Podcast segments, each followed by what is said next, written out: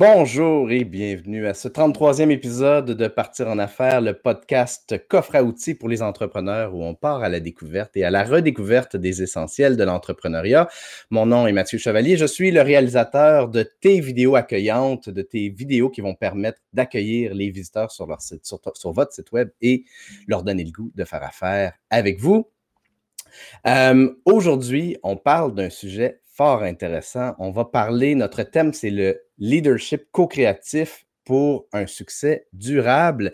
Et pour parler de ce beau sujet, on reçoit une entrepreneur que j'ai vraiment hâte de découvrir et de connaître davantage parce que de ce que je connais, de ce que je connais d'elle, elle sort du commun, mais elle incarne surtout euh, toutes les, qualités de cœur, euh, une, une entrepreneur au service des humains qui est réellement connectée avec de belles valeurs. Et j'ai nommé Olivia Commune. Salut Olivia, comment tu vas? Allô, bah, ça va bien, merci Mathieu. Ça fait tout drôle de se faire décrire de cette façon. merci beaucoup pour tes bons mots. Et ce qui ressort de, ta présence en ligne, parce qu'on se connaît peu, donc euh, j'ai été un peu euh, ce, que, ce que tu fais en ligne et c'est la première impression que, que ça m'a donné. Maintenant, on va valider si tu incarnes réellement des valeurs de cœur. J'espère.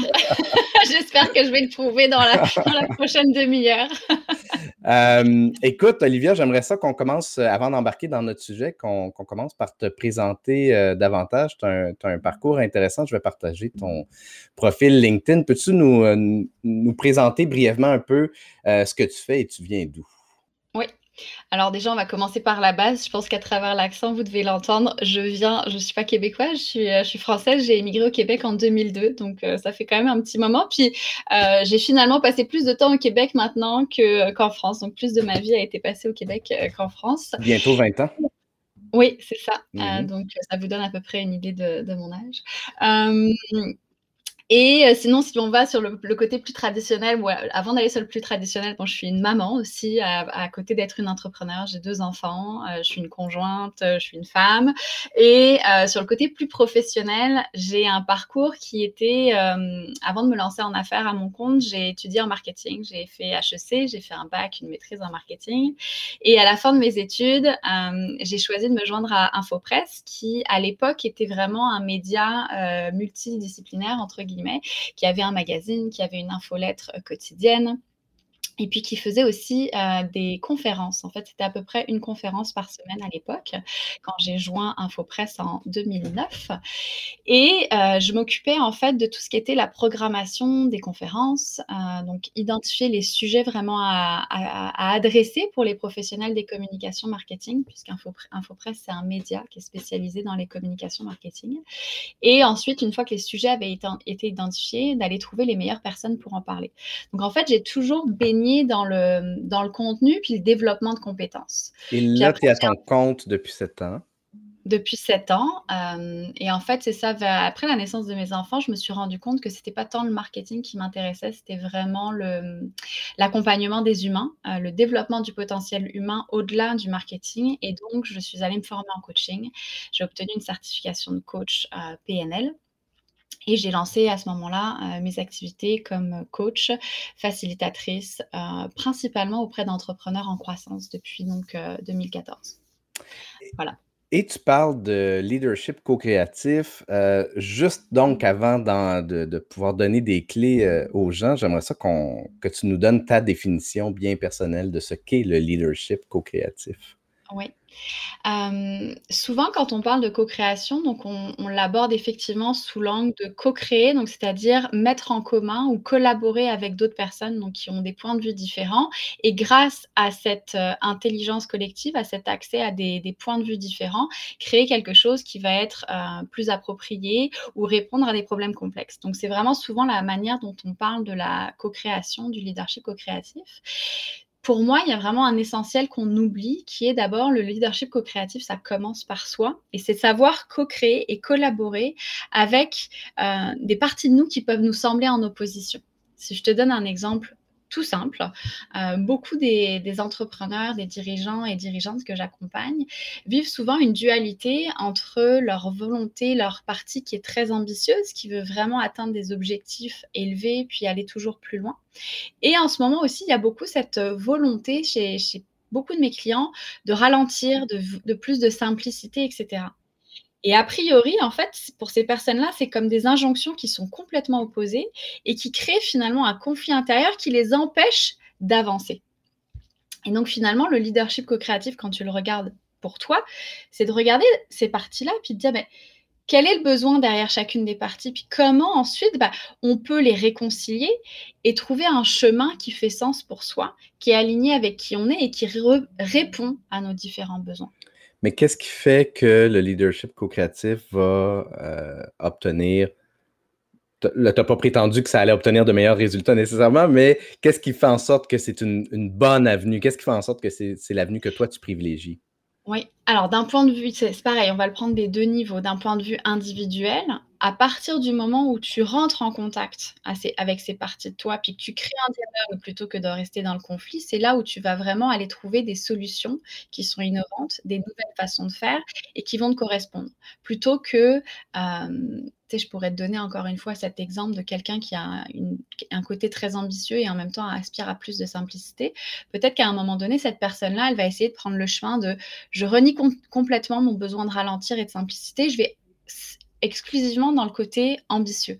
Ok, je me donne à fond, je travaille peut-être 50, 60 heures par semaine, j'oublie mes autres besoins. À un moment donné, il y a un épuisement qui va se faire sentir et tu vas, y avoir tu vas frapper un mur. Quand tu commences à regarder, ben là, tu vas dire, bah, finalement, au quotidien, comment j'ai envie de vivre ces deux choses-là, comment je nourris mon besoin de ralentir? Et c'est ça qui permet la durabilité. D'un point de vue équipe, quand tu es donc dans du leader, quand tu utilises le leadership co-créatif et donc que tu mets à contribution et que tu vraiment tu es à l'écoute de ce que chacun et chacune a à proposer, bah, tu vas forcément arriver à des solutions qui sont plus pertinentes, qui vont être plus adaptées à ta clientèle ou aux enjeux auxquels tu essayes de, répondre à travers ton entreprise. Et c'est là où finalement c'est durable. Mmh c'est intéressant parce que euh, en ce moment, je suis dans un processus de, recherche d'un mastermind parce que justement, je crois fort dans l'importance de, de, pouvoir euh, avancer à travers l'écoute et le feedback et les idées d'un groupe. Euh, quand j'ai créé le, stream, pour, quand j'ai fait la, publication pour parler de notre discussion, j'ai parlé d'introspection, mais évidemment, c'est toi qui, en avais parlé a priori, mais c'est intéressant non seulement de bénéficier de, son introspection, mais de bénéficier de l'introspection d'autrui. Puis le retour nous aide à cheminer à une vitesse, à mon avis, exponentielle. Oui. oui. Donc, Vas-y, qu'est-ce que tu allais dire? Non, non, non, non, mais bien sûr, parce qu'en fait, on, on, on est toujours dans des jeux de miroir. Donc, ce que l'on voit chez l'autre, c'est souvent aussi, ça nous permet de réaliser des parties, des, des, des enjeux que l'on vit, qu'on, auxquels on n'avait pas pris euh, forcément euh, conscience. Et puis aussi, à travers, euh, à travers effectivement ce que tu nommais, d'entendre les autres, bah, ça nous fait également cheminer. Il y a le co-développement qui est vraiment une belle approche pour ça. Et les masterminds reposent sur une approche de co-développement. Donc, ça fait vraiment, ça fait plein de sens ce que tu racontes j'imagine que ça prend des a priori. Ça prend un bon état d'esprit pour pouvoir bénéficier de la co-création. Il faut avoir une, ouverture, a priori, ne serait-ce que. quels sont les, obstacles, quels sont les freins que, que tu vois aux, gens qui essaient d'entrer dans de la co-création puis qui, qui, qui se heurtent à des, à des obstacles, justement? Oui, bah, je te dirais que je vais plutôt parler de ce que ça des ingrédients que ça requiert, puis il y en aurait plein, mais je vais partir avec ceux, euh, les principaux. une profonde curiosité. Puis une curiosité à plusieurs niveaux. Ça va être aussi bien la curiosité euh, par rapport au sujet auquel on essaye de, répondre. Si on parle de, la co-création pour vraiment soit créer un nouveau produit, un nouveau service ou répondre à un enjeu. Donc, être curieux de qu'est-ce que ça veut dire vraiment ce problème-là, euh, comment les gens qui sont face à ce problème-là le vivent, le ressentent, etc. Donc ça, c'est la, prémisse. Mais aussi la curiosité de... Euh, de voir, mais que pensent les autres? Que voient les autres? Quels sont les autres points, de vue qui ne sont pas les miens? Et donc, ça prend énormément aussi d'humilité. Euh, pour être capable de dire ah ok je n'ai pas vu ça ou euh, je n'ai pas forcément la meilleure idée etc. Je te dirais que le modèle éducatif, le système éducatif dans lequel on est et puis le système de manière générale quand même carbure à il y a un meilleur, il y a une bonne réponse etc. Alors que quand tu es dans un concept co-créatif, ben, il n'y a pas une bonne réponse. Il y a plein de réponses, puis ensuite, ensemble, on va décider quelle est celle que l'on va choisir. Peut-être que c'est la meilleure, peut-être pas. Tu vois. Donc, euh, cette humilité-là. Puis le troisième élément, euh, c'est aussi dans le groupe la confiance. Puis quand on parle de confiance, c'est vraiment sentir que l'on peut amener qui l'on est pleinement et que ce ne sera pas jugé. Donc, la curiosité vers l'autre et sentir aussi que euh, les autres sont curieux et sentir que se sentir en confiance pour nommer ce que l'on pense vraiment. Ce que j'entends, ce que j'entends beaucoup de, toi, c'est que ça prend une bonne base de, un bon, déjà une bonne base d'outils d'intelligence émotionnelle. Puis, euh, je, quelque chose que tu as dit qui, qui, résonne chez moi, j'ai l'impression qu'on est dans, que notre système d'éducation est beaucoup axé sur des notions euh, d'intelligence très rationnelles et théoriques. Puis là, tout ce qui est intelligence émotionnelle, comment être en rapport avec soi, avec, avec autrui, développer son écoute, développer sa capacité à travailler en équipe et tout ça, c'est pas c'est quelque chose qui va être vu par la bande, mais pas nécessairement développé. Ce sera pas le sujet principal, par exemple, d'un cours, euh, que ce soit au primaire, secondaire et, et autres. Et c'est fort dommage parce que ce sont des notions qui nous aident à cheminer, à avancer, à grandir comme être humain et à, être en harmonie les uns avec les autres, beaucoup plus efficace que n'importe quel euh, outil euh, rationnel que l'on peut, que l'on peut développer. Avoir des super notes, avoir les meilleurs diplômes, ça ne va pas faire en sorte que tu vas être la personne avec qui ça va être agréable de travailler puis qu'on oh, euh, va mettre en, place un système qui va être vraiment efficace sur le plan humain. Oui, parce qu'en fait, au final, c'est ce que tu nommes, c'est vraiment on est dans un système performatif. Euh, et tu sais, quand tu fais de la co-création, le, point de départ, c'est de trouver des idées. Mais tu peux pas être dans de la performance pour trouver des idées. Il faut d'abord juste lâcher prise, puis retrouver finalement cet état d'esprit d'enfant avant qu'on soit comme cassé par le système, où on était juste dans la création, dans la curiosité de ce que, où ça allait nous mener. Une fois que, que le groupe ou que la personne a décidé, voici le chemin qu'on va prendre, là, tu peux mettre des balises qui vont plus valider, OK, est-ce qu'on est avance, est-ce qu'on on performe par rapport aux objectifs qu'on s'était fixés, mais au moment de l'idéation pour résoudre le problème, tu peux pas être dans cette performance-là. Hmm. C'est intéressant. Il y, a beaucoup de, il y a beaucoup de notions qu'on perd entre le passage de l'enfance à l'adolescence. Euh, entre autres, euh, l'empathie puis la capacité de raconter des histoires. C'est pas tout le monde qui le perd. Je ne veux pas faire un, quelque chose de systémique, mais je le vois souvent. La capacité de, d'être dans l'imagination, d'être dans le créatif sans, sans, avoir, sans être constamment arrêté par la peur du jugement ou du filtre d'autrui.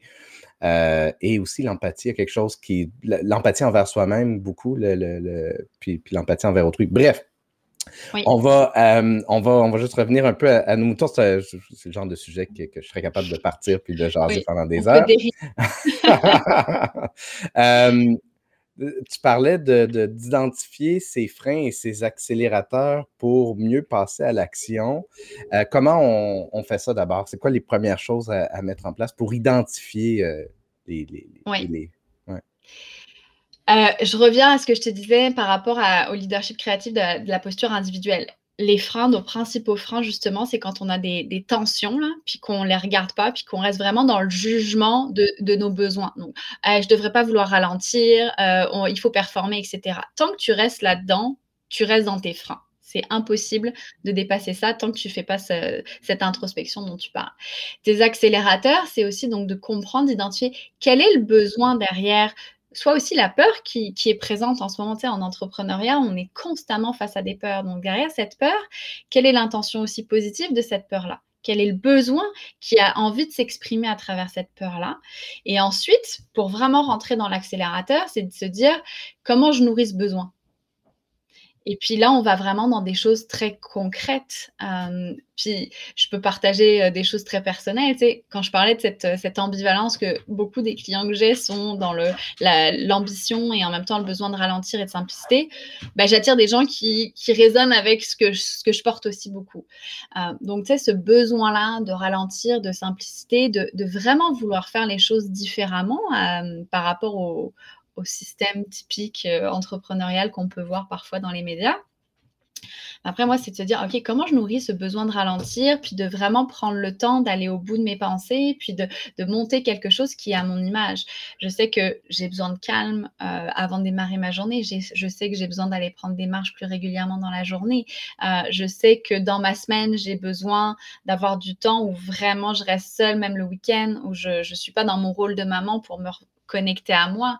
Euh, je sais que j'ai besoin d'être au contact de gens aussi qui vont porter ces mêmes désirs-là pour continuer à garder cette flamme allumée. Donc, et quand je nourris ça, quand je fais ces actions-là, je continue à remplir mes besoins, à assouvir mes besoins. Et donc, je peux continuer à être dans cette durabilité de cheminement.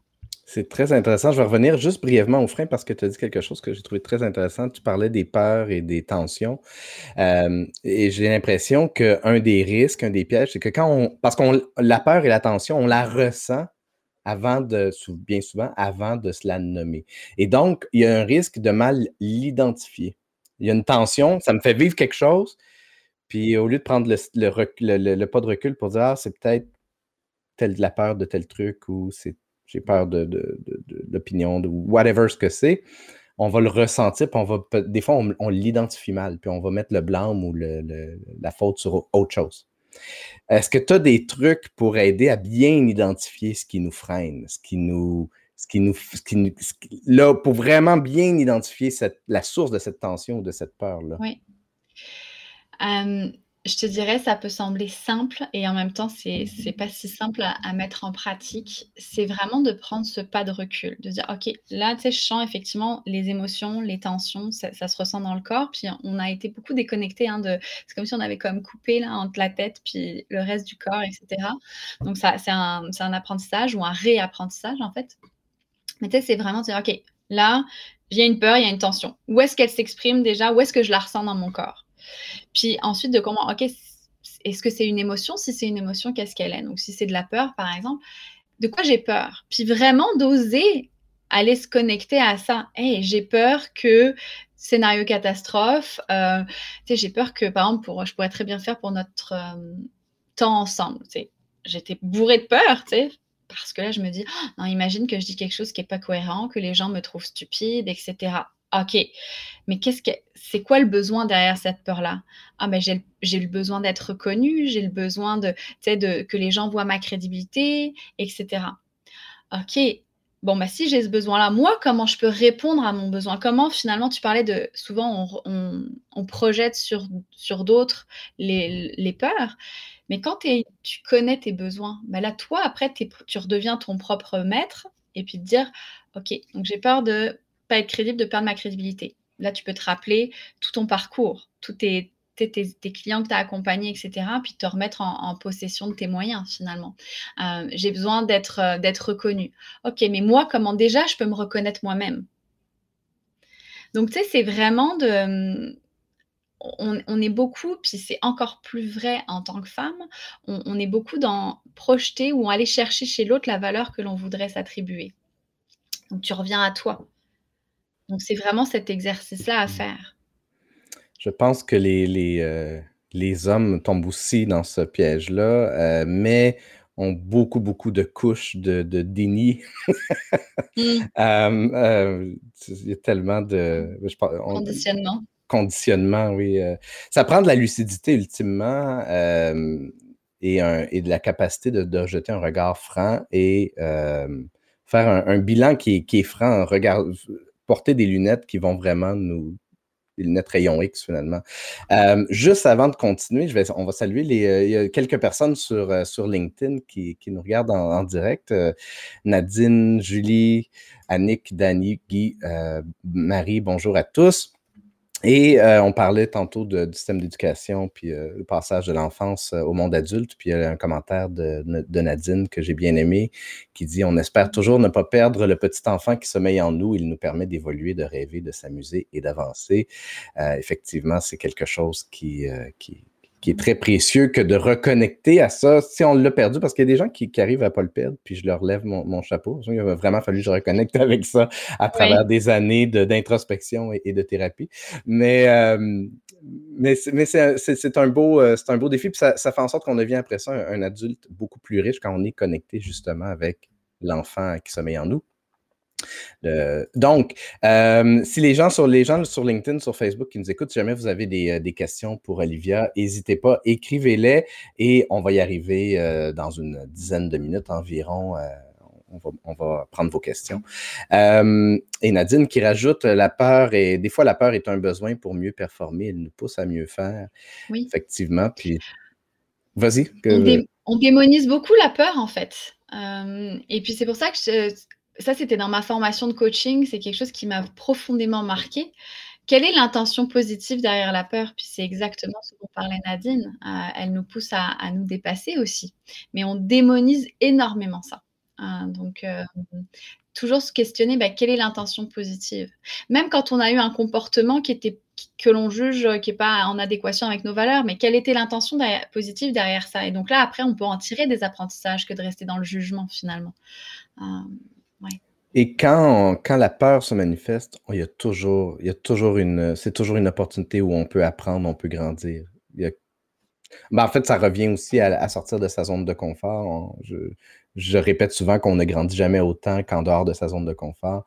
De pouvoir, d'avoir la lucidité, de pouvoir nommer, hey, là, en ce moment, je vis une peur, de pouvoir la, défaire, la déconstruire, puis de voir ah, qu'est-ce que j'ai à apprendre de cette situation-là? Ça peut être très aidant.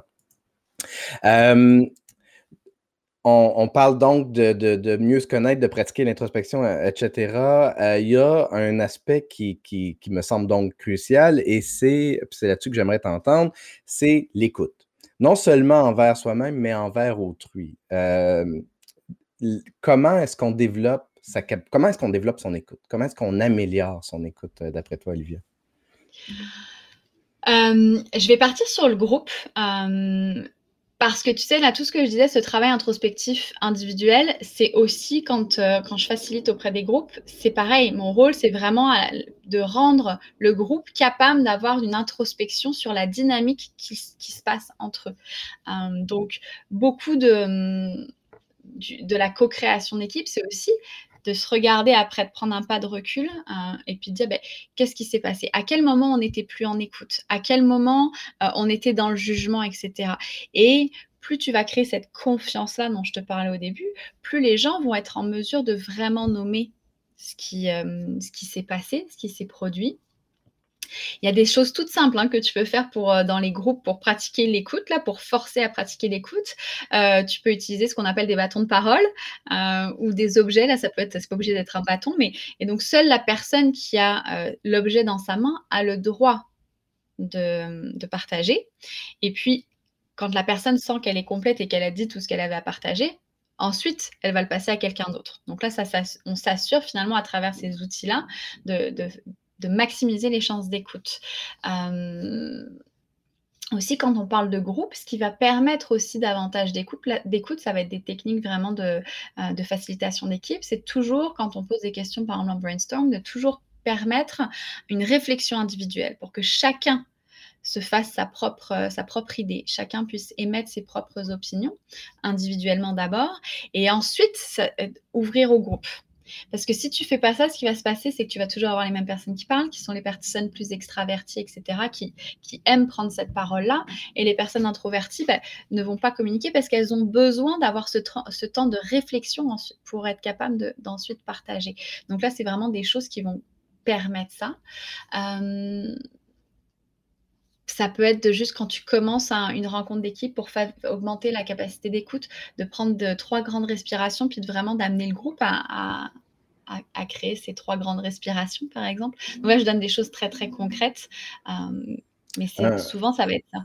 Il y a quelques défis, euh, plusieurs défis, souvent, à, une bonne écoute. L'un d'entre eux, c'est qu'on a en tête seulement ce qu'on a envie de dire ou de partager. Donc là, à ce moment-là, on n'est plus dans l'écoute de l'autre parce qu'on on garde tellement. Surtout les. J'ai longtemps été un introverti extrêmement timide. Fait que j'étais longtemps là-dedans. Là, il va falloir que je dise ça de telle façon. Fait que là, j'arrivais pas du tout à écouter euh, les autres.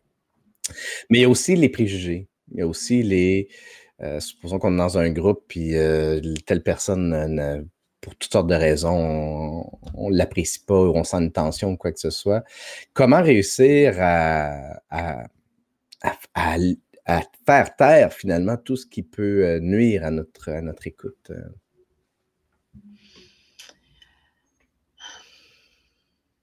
Je vais te partager. Tu, écoute, je, on va voir si ça répond à ta question, mais je vais te partager un exemple qui me vient en tête quand tu, me poses ta question. Pour moi, euh, toute la question des préjugés, etc., c'est parce qu'on a une difficulté à se mettre en position de vulnérabilité par rapport à l'autre. Et euh, la semaine dernière, je facilitais avec un, groupe euh, en Afrique, à Dakar. Et c'était extrêmement riche d'être avec ces, c'était principalement des femmes, euh, une culture complètement différente, etc. Et en même temps, les repères que j'avais sur euh, la communication, puis sur vraiment les échanges dans le groupe étaient, étaient, euh, étaient déboussolés, on va dire. Et je trouvais que justement, les gens ne s'ouvraient pas. Il y avait comme beaucoup de retenue, peut-être parce que peur du jugement des uns sur les autres. Qu'est-ce que les autres vont penser si je dis ça, etc ça a complètement débloqué cette dynamique-là à partir du moment où moi, en tant que facilitatrice, j'ai été capable de dire au groupe, je vais vous partager ma vulnérabilité. En ce moment, je trouve ça difficile parce que je sens qu'il y a beaucoup de choses qui ne sont pas dites. Et à partir du moment où ça a été nommé, là, les femmes se sont senties, en, je pense, en confiance pour nommer les choses et sont rentrées dans leur vulnérabilité.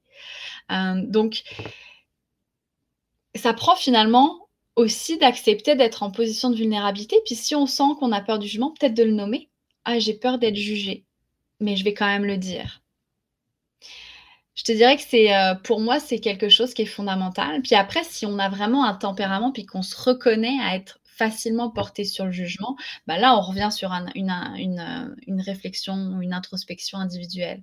Mais dans un groupe, c'est oser finalement cette vulnérabilité-là et de la nommer. Puis je, trouve ça intéressant ce que tu dis parce que ça fait un peu un une boucle avec ce dont on parle depuis le début, c'est que de réussir à nommer les choses, euh, d'avoir quelqu'un qui va le nommer, qui, ne serait-ce que nommer euh, dans le groupe, là, ça se peut que tel truc vous fasse obstacle, ça se peut que ça aide les gens à l'identifier. Ah, c'est ça que je ressens. C'est ça. Par, exemple, il y a une tension de.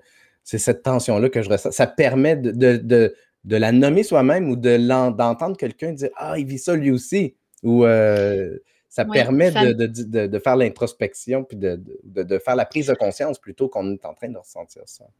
En fait, ça normalise, ça donne le mmh. droit et on mmh. se sent vu et reconnu, en fait, qui sont des besoins primordiaux de chaque mmh. humain. Donc, quand tu nommes ça, bah, les autres, tu parlais du miroir tantôt à travers un mastermind, c'est vraiment ça. Quand tu nommes, d'autres vont se reconnaître, vont dire Ah, ok, moi aussi. Et le besoin, un des, le, dans le monde du travail principalement, on a trois besoins principaux hein, qu'on a besoin d'assouvir. C'est le besoin de compétence, le besoin d'autonomie et le besoin d'affiliation. Le besoin d'affiliation, c'est le sentiment qu'on fait partie d'un groupe. Quand tu nommes ce que tu ressens, forcément les autres vont dire ah, moi aussi je ressens ça. Ok, maintenant il y a un lien qui s'est créé entre nous. Mais ça prend énormément de, courage en fait d'oser nommer ça parce qu'on se sent très vulnérable. Mmh c'est, mais en même temps, c'est tellement, euh, tellement euh, riche de, de, Une fois qu'on le fait, on, ajoute, on, nourrit justement la capacité à, entre autres, encore une fois, pour les introvertis, une fois qu'on, plus on le fait, plus on, développe ce muscle-là à, pouvoir nommer les choses, et à pouvoir identifier aussi les, choses. Euh, oui, qu'est-ce que tu allais dire? non, non. non, et puis c'est ça, si je reviens dans le contexte entrepreneurial, quand tu as des équipes qui sont capables d'aller dans cet espace-là, donc là, ça veut dire que dorénavant, quand il y aura des conflits ou des enjeux, l'équipe sera en mesure d'y répondre. Et donc, va continuer d'avancer malgré les obstacles et va, faire front commun, si tu veux. Et donc, d'où le succès qui est durable. Et une culture qui, qui repose sur vraiment des valeurs d'humanité. Effectivement, c'est très bien dit. On va passer aux questions. Ben, pour le moment, on en a une seule. C'est une question qui a été posée par Marlène Chatigny avant qu'on fasse euh, qu'on débute le show. Si jamais les gens qui nous écoutent en direct, vous avez des questions, posez-les. On va y répondre dans les prochaines minutes. Euh, mais je vais afficher la question de Marlène qui dit, euh, puis c'est sûr qu'on y a probablement déjà en partie répondu, mais on pourra aller plus loin dans, l'information, Olivia. Les meilleures stratégies et, et ou façons de co-création? Et, puis c'est effectivement une belle question, l'attitude à avoir pour bien co-créer. Oui. par rapport à la première question sur les meilleures stratégies et façons de co-créer, je vais me concentrer sur comment tu fais pour que des rencontres tu as avec ton équipe soit vraiment co-créative.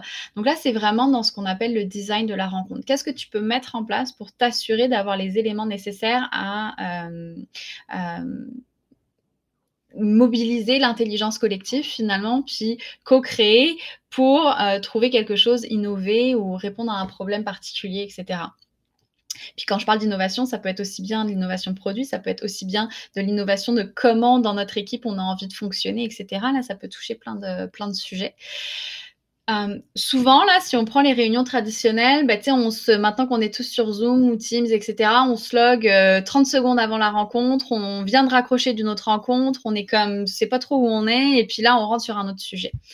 Si on veut vraiment créer le terreau fertile pour cette co-création, bah, ce qu'il faut d'abord faire, c'est ce qu'on appelle soit des, en fait un check-in, où chacun vraiment se connecte à l'intention de cette rencontre-là.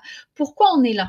Quelle est l'intention de la rencontre? Puis qu'est-ce qu'on veut finalement euh, avec qu'est-ce qu'on souhaite accomplir durant cette, cette rencontre-là. Donc, tu crées, tu permets aux gens de se mettre dans le bon état d'esprit ou dans la bonne attitude, euh, suite à la question aussi de, Marlène.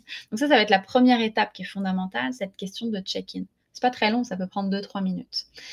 Après, dans le, dans le design des rencontres, quand on est vraiment donc, dans, dans des rencontres plus euh, co-créatives slash brainstorm, tu vas toujours vouloir, ce que je disais tout à l'heure, avoir des moments d'abord de réflexion individuelle, puis ensuite des, réflexions en petits groupes pour bonifier, pour rentrer au contact d'autres points de vue, puis augmenter les idées.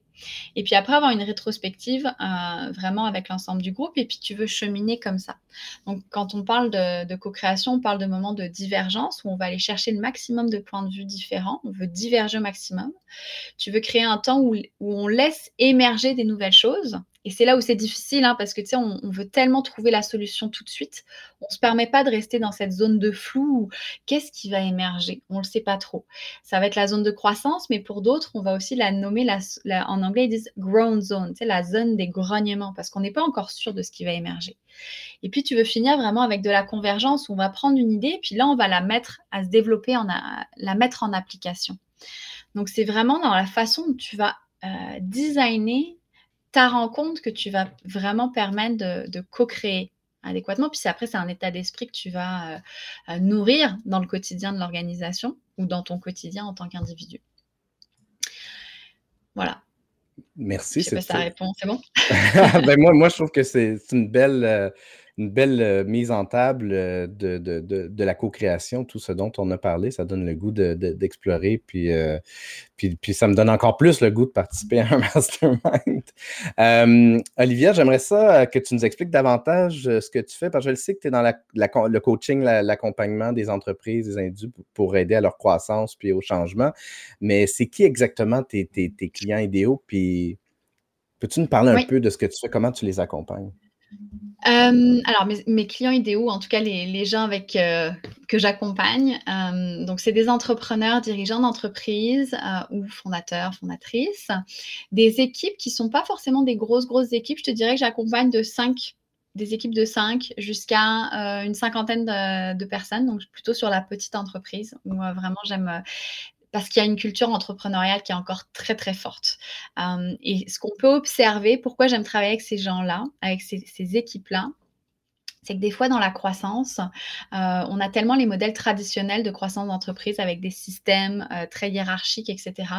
Quand les entrepreneurs essayent de, prendre ces systèmes-là puis les mettre euh, dans leurs organisations, bah, ils perdent l'essence de qui ils sont, ils perdent leur culture entrepreneuriale, etc. Donc moi, j'aime vraiment les accompagner dans, leur croissance à ce moment-là pour que justement, ils gardent leur essence puis qu'ils continuent d'avoir cette culture entrepreneuriale-là.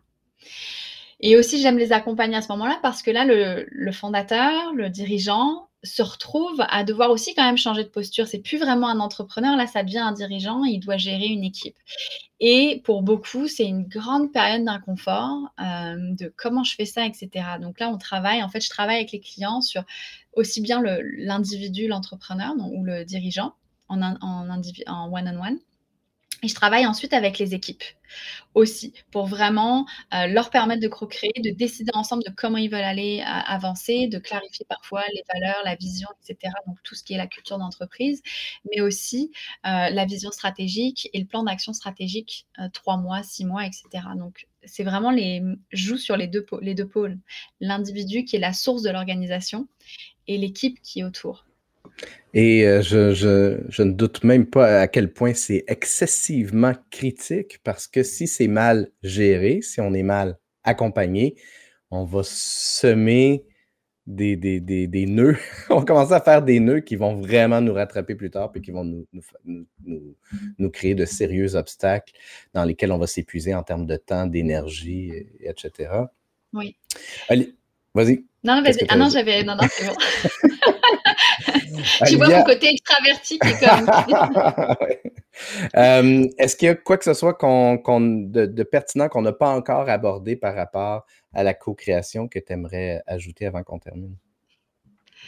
Non, je veux juste réitérer l'importance de ça commence par soi. Donc, j'inviterais vraiment les gens à, être à l'écoute de quels sont les conflits intérieurs qu'ils ont, puis de rentrer vraiment en contact de ça. Parce que quand euh, la, question qu'on avait sur l'attitude, ben, c'est vraiment d'avoir ce regard sur soi pour ensuite s'ouvrir aux autres. C'est la. Ouais. Et c'est quelque chose qu'on a tout intérêt à développer, euh, pas juste sur le plan professionnel, mais sur le plan humain pour. Euh, avoir une vie plus épanouie, avoir euh, des relations plus riches de sens. Olivia, pour les gens qui veulent entrer en contact avec toi, qui veulent en savoir plus, quelles sont les, euh, les meilleures façons de te joindre?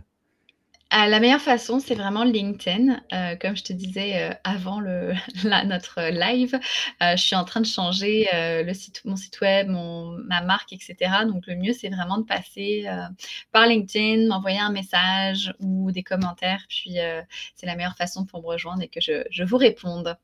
Excellent, merci. Je vous encourage fortement à entrer en contact avec Olivia et si vous n'êtes pas connecté avec elle, à personnaliser votre message de, connexion. Euh, peut-être lui dire que vous l'avez entendu à partir en affaires, comme ça, ça, part bien la, relation LinkedIn.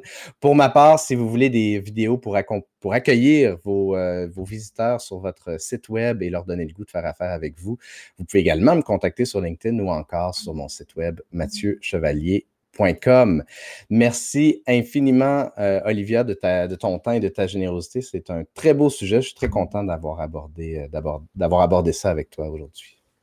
Mais merci à toi pour l'invitation. C'était un plaisir. Euh, comme je disais, j'étais dans ma grotte ces derniers mois. Donc, euh, je suis heureuse d'être sortie de ma grotte pour euh, m'entretenir avec toi. Et très content de t'avoir accompagné, accompagné, dans cette sortie de grotte-là. Je, te souhaite donc une découverte de, de, de, de paysages riches en sens pour toi dans les prochaines semaines, prochains mois. Merci à tout le monde d'avoir été à l'écoute. À la revoyure.